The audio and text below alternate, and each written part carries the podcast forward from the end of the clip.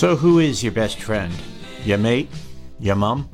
Maybe it's the planet we live on. And let's face it, we haven't been treating our best friend, planet Earth, very well.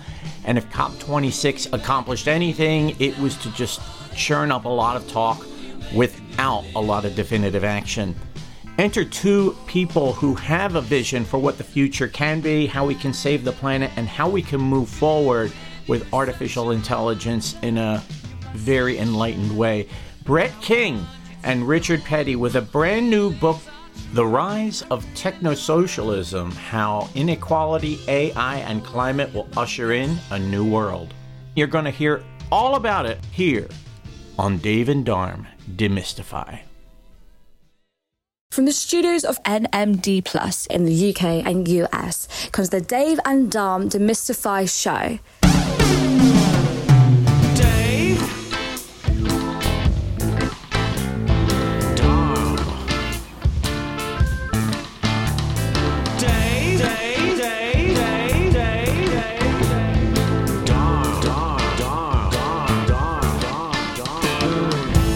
Dave and Dharm Demystify show, making sense of the world of fintech and digital finance. Sit back and listen as the two Ds take a subject and chat it through to make it clearer and easier to understand. And now, here are your hosts, Dave Wallace and Dharmesh Mistry. Demystify. Welcome, everybody, to today's show. And today we have Brett King and Richard Petty to talk about their new book, Techno-Socialism. So, Brett, I guess everybody knows you, but would you mind, for the very few who are out there, just giving an introduction? And Richard, that would be fantastic as well. And then we can get into the story. I'm going to start calling myself a philosopher futurist, but based on the book. But no, I started in the technology arena, obviously started as a byte ripper, a coder many years ago, and ended up in an arena translating technology into business speak and vice versa. And that led to eventually, after many years of working in the trenches on the internet and digitization, starting to write about the changes that technology would have impacting the world. And here I am today. Fantastic. Richard, we'd love to hear about you. Thanks, Dharmesh. Dave, great to be on your show. I've got a background as an academic and entrepreneur. I started a company in Sydney in the 1980s. That grew and I took it to Hong Kong, and I've been in Hong Kong for close to 30 years.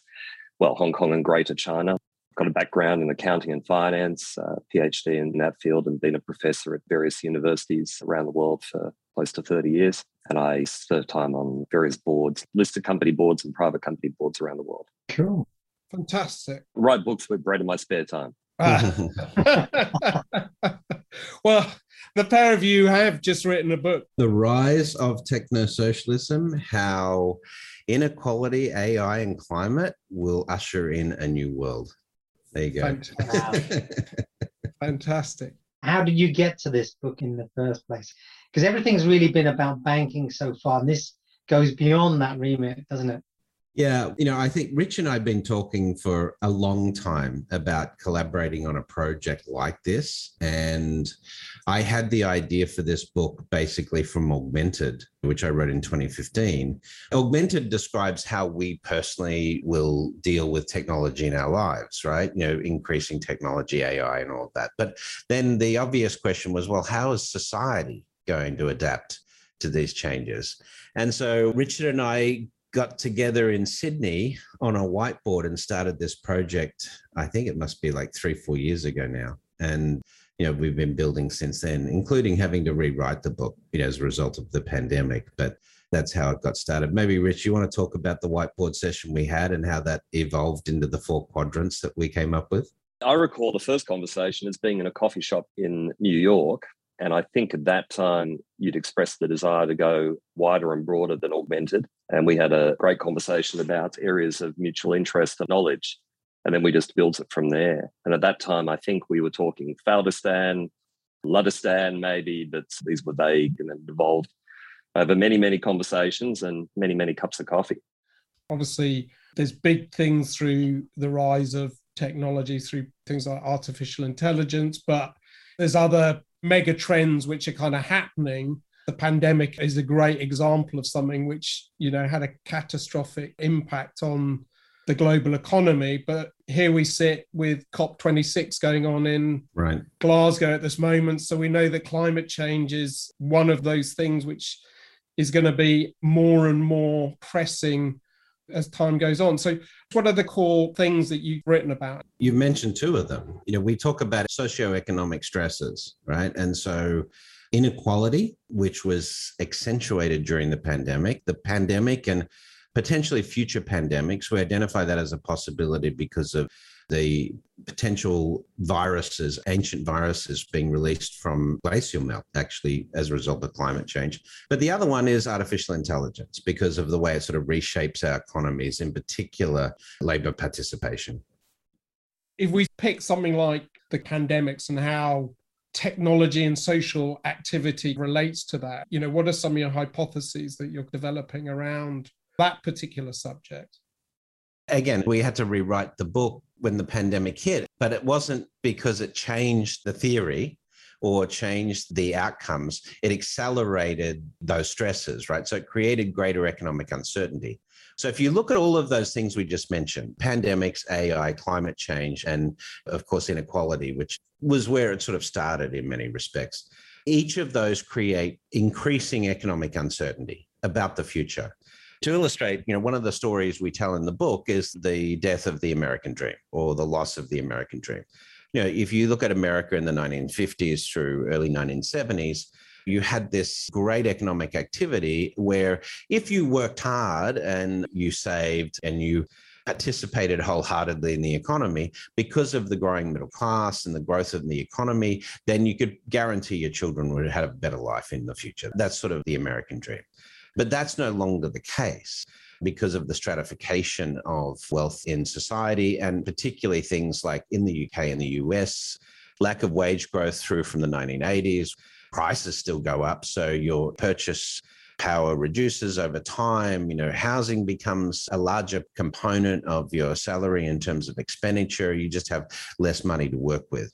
Then at the top of the economic pyramid, you've got people making huge amounts of money off the stock market and off crypto and all these sorts of things. So you get this increasing stratification. And that economic uncertainty presents itself in respect to things like protests that have increased 200% in frequency and 1,000% in participation just over the last 20 years compared with, you know, the 20th century as an example.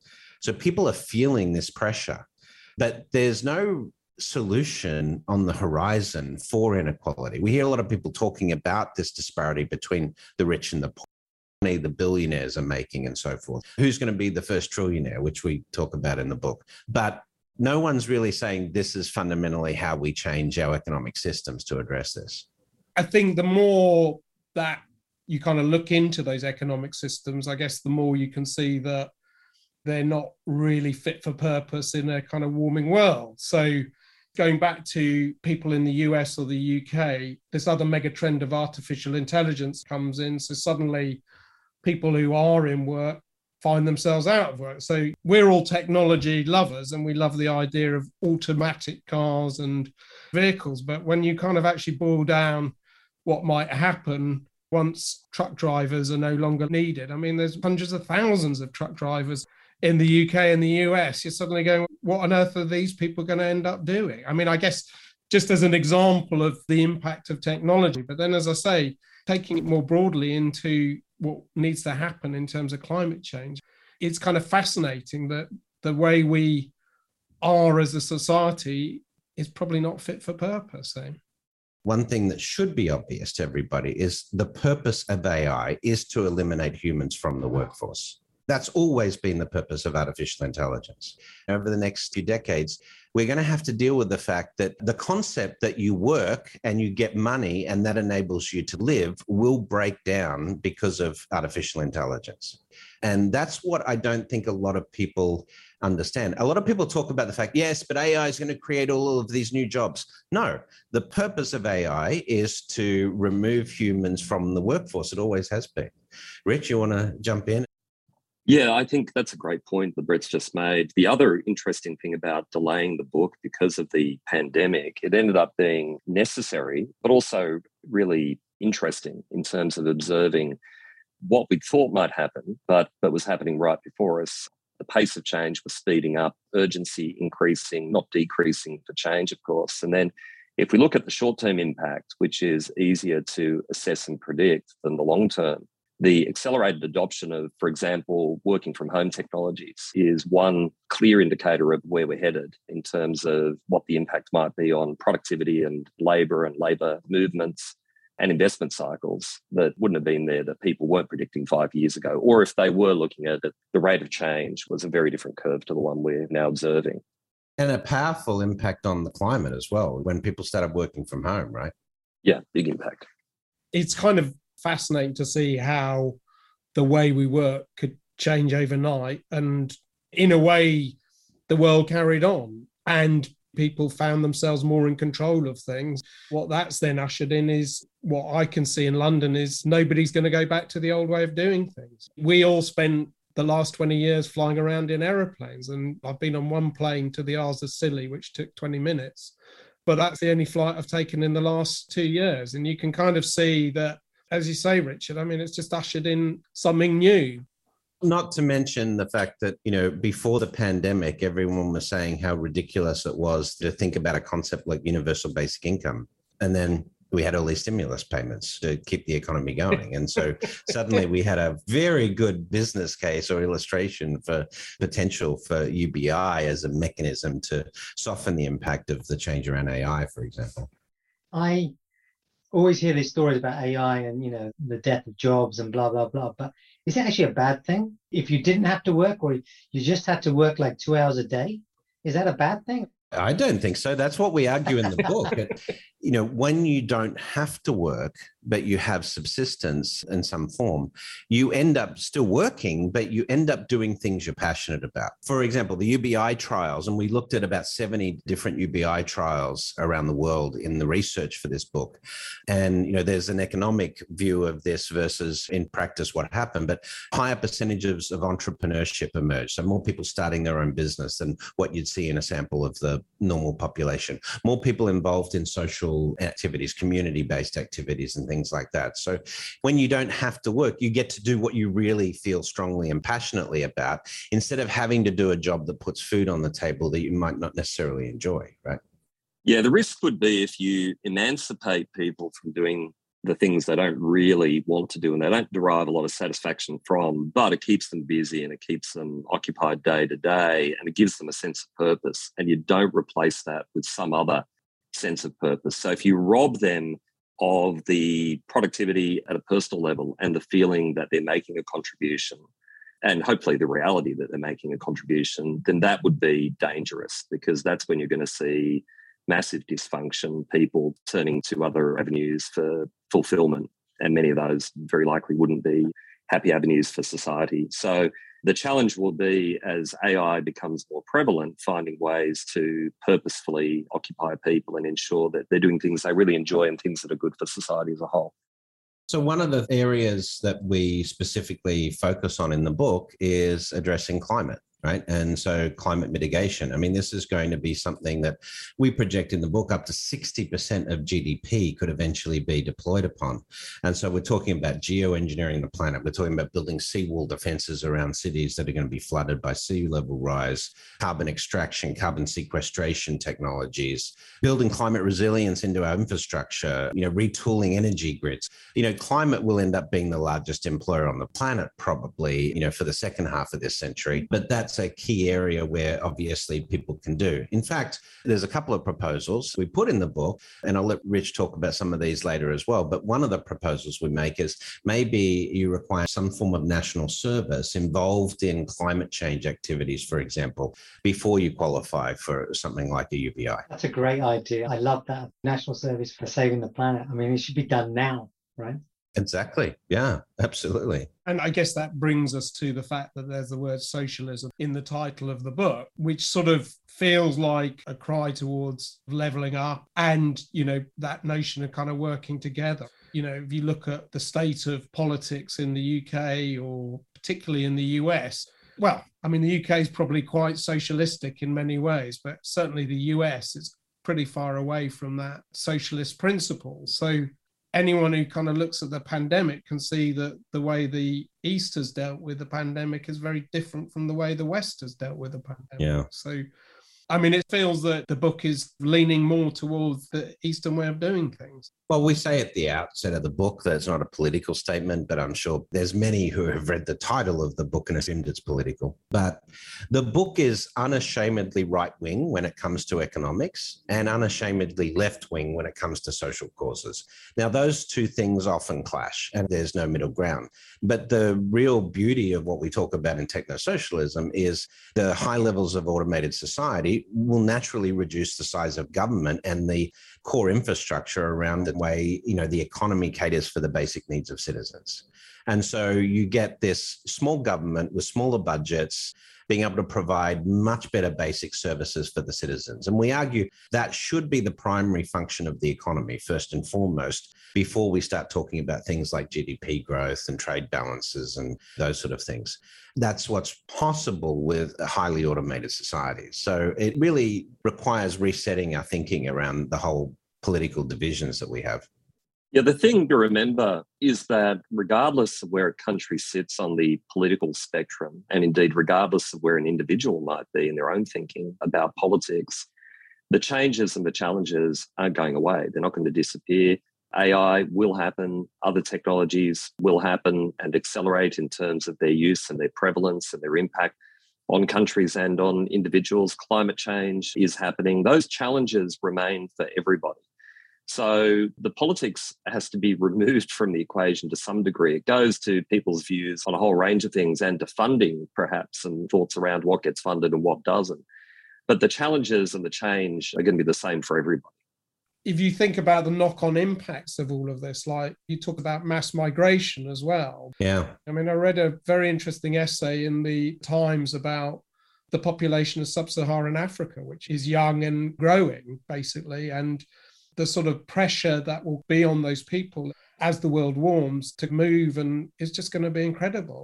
How does the world deal with all of this stuff? Well, there's various projections on that, but the projections range by 2050 from 300 million to 1 billion eco-refugees, either displaced by sea level rise or by food scarcity as a result of global warming changing food production patterns.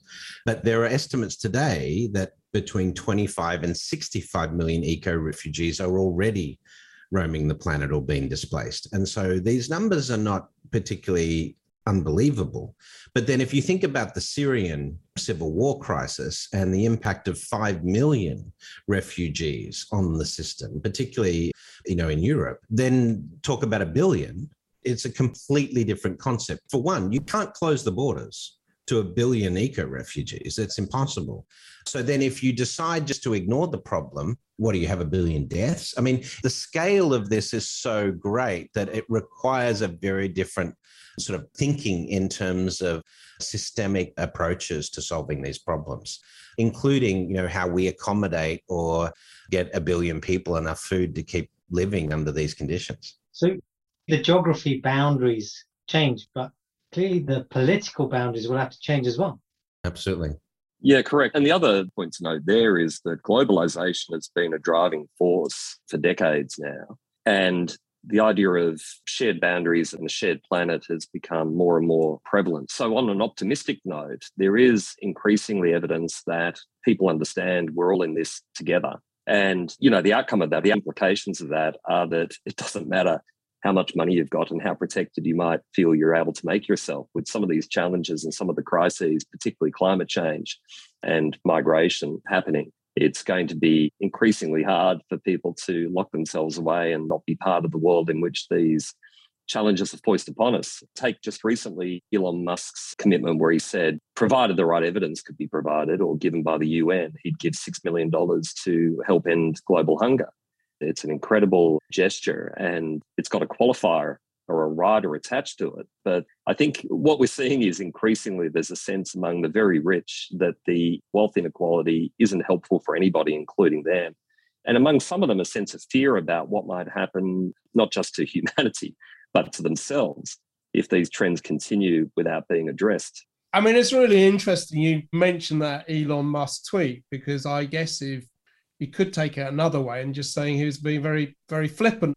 there's no way that the UN can kind of give him what he needs, basically, because it's a very complex problem. I suppose I read it as he's looking for accountability. And if the accountability is there in terms of what the impact of the spend might be, then he's prepared to invest the money in solving the problem. So let's assume the intent is pure. And if we assume that, it's fantastic. Well, if I could advise him, I'd say, look, spend $100,000 of your dollars to look at building up some accountability and help the UN out. One area that may be counterintuitive in today's world, you know, this is one of the projections that I have a lot of fun with when talking about this, but around immigration particularly, one of the trends we note in the book is that populations are declining in many modern economies. When you have affluence, you tend to get, you know, birth rates declining, right? Also, with the economic uncertainty, people are less happy to have children and bring them into a world where they feel that the economics are challenging. And so, you know, Italy's already in negative population growth, Japan and so forth. China will reach that point by the end of this decade, the US the decade after, the UK, you know, in the early 2030s, most likely will stop growing.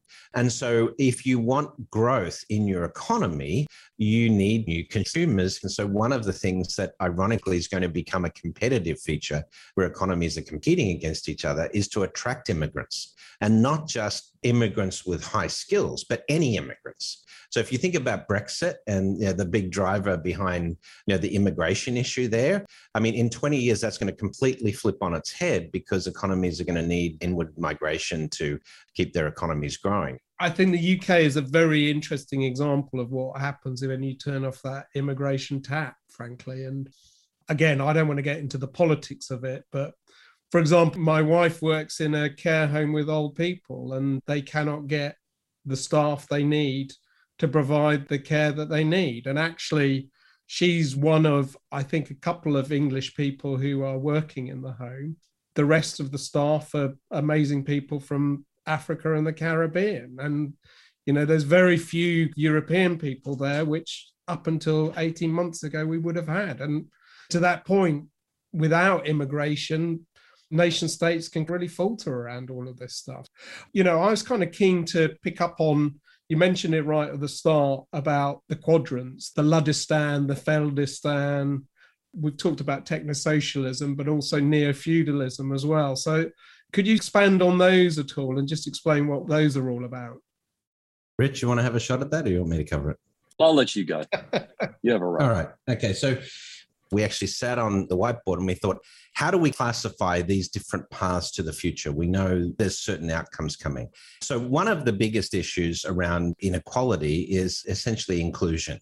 So financial inclusion, digital inclusion, all of these things that contribute to this. So on one axis of the magic quadrant, we put inclusiveness and collectivism. So a collective response to climate as an example. There's no such thing as a national climate change policy. If Britain has the best climate change policy and climate action in the world, and Germany, you know, has the worst, you know, it doesn't work, right? So inclusion on one end of the spectrum, and on the other, exclusionary practices, or, you know, the emphasis of individualism, right?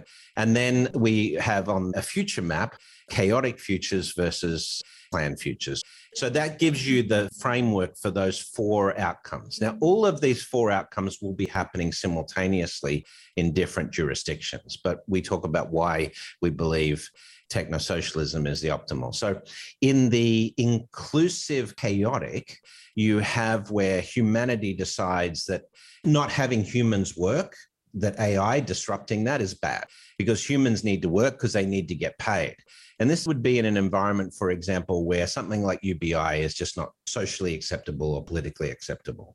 And so refusal to adopt universal basic income would lead to riots and the social fabric and cohesion collapsing. And so you ban AI so that no AIs are going to take human jobs. So this is the anti-science, anti-tech route, which we call Luddistan. Right? You know where we get that name from, the Luddites, right? The other quadrant, the exclusionary chaotic, is where we talk about essentially we just waited too long. You know, so when it comes to climate change, when it comes to AI, we kept arguing about what was going to happen and debating what might happen rather than planning for it. So by the time AI really starts to impact employment, by the time climate really starts to impact sea level rise and things like that, It's too late, and we have a lot of failed states, as a result of that. Bangladesh, underwater, Maldives, 80% of their infrastructure affected by climate, these sorts of things. And so, we just left it too late. Then on the planned futures, we have, again, two sides. The exclusionary one, where we sort of bake in future inequality, where we don't fix the core economic problems and the design flaws in capitalism, is you get neo-feudalism, where corporations set policy. So fossil fuel companies are sponsoring laws through politicians that encourage the longevity of fossil fuels rather than shifting to green technologies, as an example. And, when it comes to new technologies like longevity treatments, where, you can live longer, that's only available to the rich. Gene therapy, only available to the rich. The inequality sort of gets baked in for the next 50, 100 years. So that's the neo-feudalism. The other is technosocialism, where we use technology to say, let's provide a basic quality of life, a basic standard of living to everybody in our economy. And the economy, first and foremost, should prioritize that. And then let's look at the collective problems that humanity faces. And by pushing towards solving those problems, we'll provide a sustainable economy that provides prosperity for all over time. But we do that through dramatically reducing the cost of governance and better resource allocation with the use of artificial intelligence. Is China closest to technosocialism? I mean, given everything that's going on in China in terms of, their five-year plans, the fact that they want to create a digital infrastructure for everybody, not just for China, that they want to level the playing field for everybody. I mean, it sounds to me like they're on the path to the Holy Grail. It's definitely Rich. Yeah, China is way ahead in many areas. And part of that is that they have, as you've noted, a very long planning cycle. So they're not beholden to short-term politics in the way that some other nations are. And they're not beholden, frankly, to a 24-hour or a 20-minute media cycle that demands answers on questions that have a 50 and a 100-year horizon. So the five-year plans are just the start of it, but it's a fully integrated planning system as to where they're going to take the economy. They've got really well-articulated long-range plans for what's going to happen in terms of developing the domestic economy and domestic consumption, along with the producer economy. So it's important to note that just during the last 10 years, for example, China's gone from becoming primarily a producer economy to now being a producer and a consumer economy. So they can keep it all happening within borders if they need to, in a way that they just couldn't 10, 15, certainly 20 years ago. They've got a digital plan. They've got a plan for advanced manufacturing and technology. They've got an education plan. They've got tens of thousands of doctoral students in STEM programs. And if you're talking about a future in which AI is going to be dominant, it's going to very likely be the docs and the postdocs from STEM programs that will be driving that future. And then, of course, there's a whole creative dimension to that. So there's a real need for people with great creative talent, but a lot of other people are going to get squeezed out. In fact, we looked at smart cities and we debated whether we should put Shenzhen or Singapore in as an exemplar of smart city, because both are really leading the way in many respects. But yeah, China's ahead of us in a lot of ways. I mean, take central bank digital currency, right? Just as one. I think 2013, 2014, it's being discussed, then it's developed. Then in 2017, 2018, it's rolled out in trials in various cities and it's ready to go. Whereas in the US, there's Project Hamilton, which has been around for a couple of years, which I think is a joint initiative between the folks at MIT and the Federal Reserve, which intends to look at what the impact of a CBDC might be on the US economy and then take it from there. So you've got a couple of years of discussion, very likely, and then you've got white papers, and then you've got further discussion, and then you've got years and years. How many years before the US matches where China's at in terms of a central bank digital currency? Setting aside the regulatory dimensions to that. Yeah. So, yeah, China's ahead in many ways. And a lot of people don't realize it. But of course, we live there and we spend decades being immersed in that. So we've got a real feel for how that's happening. We just announced that there's going to be a consultation paper on CBDCs next year. We can have another chat about it. Just going back to China, I mean, the other thing that I find quite compelling on what the Chinese is doing is that it seems very purpose-driven. Right? Like the whole ethics of what they're trying to achieve, you can't really argue with. Whereas, I think what we see in other places, I'll say the US and the UK, is that politicians are very self-serving, you know, everything that helps their own causes or benefits them, you know, more so than what saves the planet and brings equality. So is that fair to say that that's actually happening? Absolutely. Do you know how many countries have AI regulation around the ethics of artificial intelligence? One, China, right? From grade school up, they're teaching kids about deep learning, machine learning tech now.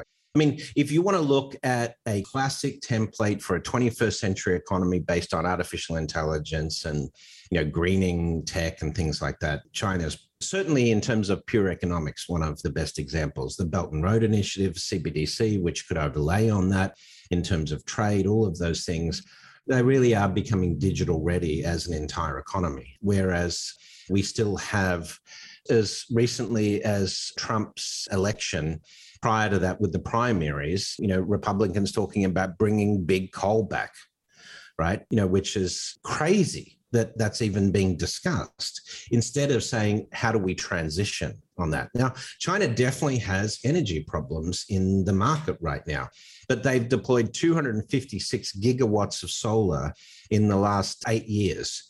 That compares with 60 gigawatts of solar that the US has deployed over 40 years. Their decision to get rid of Bitcoin mining in the country was largely dictated by energy issues there. So they are clearly thinking much longer term about this. China has the advantage of not having to have a political debate, though. We're not suggesting autocracy is the best form of government, but, you know, they don't have to reach consensus on this stuff. Obviously, they are impacted somewhat by sentiment in the market. We saw that, for example, in Beijing when the air quality deteriorated significantly. They responded to sentiment on that, but it took a little bit of pushing. But clearly, the consensus issue is also advantageous for them in purely executing on policy. Definitely. So we're going to have to draw things to a close. One final question from me, Brett, Richard, is who is the one person that each of you would like to read this book? Have you got someone on your hit list who you just think you need to read this? Elon Musk, because I think he would go, oh, yeah, I get this. What can I do to help? I mean, I'm a big fan of Elon, so maybe I'm biased in that, you know, and he's also got resources that could be applied to it. I don't know, maybe Obama. What do you think, Rich? Michelle Obama, perhaps. Oprah, yeah. Oprah Winfrey. The Oprah Book Club, that'd be good. You know, really any senior policymaker, whether they be in China, the US or anywhere else, and anyone who's interested in the issues and having a discussion around the big issues. We make the point in the book that we don't claim that we've got all the answers. We don't claim that we have even a small portion of the answers. What we're hoping is to frame the debate in a particular way and the discussion and bring about meaningful dialogue so that we can all evolve. Fabulous. Well, thank you so much for joining us. The book is released, I believe, on November the 21st. Global release, correct. But it can be pre-ordered now, right? Yes, please, if you're listening to this, please pre-order, particularly if you can go to Amazon.com or BarnesandNoble.com and pre-order from there and get it shipped from there. Reason being is we think we've got a shot at the New York Times list with this book, and every order that comes from those vehicles gets us closer to that goal. So if you wouldn't mind, pretty please. Great Christmas present. Exactly, Dharmesh, exactly. Yeah. Thank you, guys. It's been fantastic. Fantastic.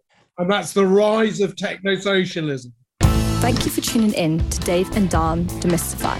We hope you join us next time and check back in the weeks ahead as we build our podcast vault on SoundCloud. Be sure to connect with Dave Wallace and Dharmesh Mistry on LinkedIn. And until next time, ciao and have a marvellous week.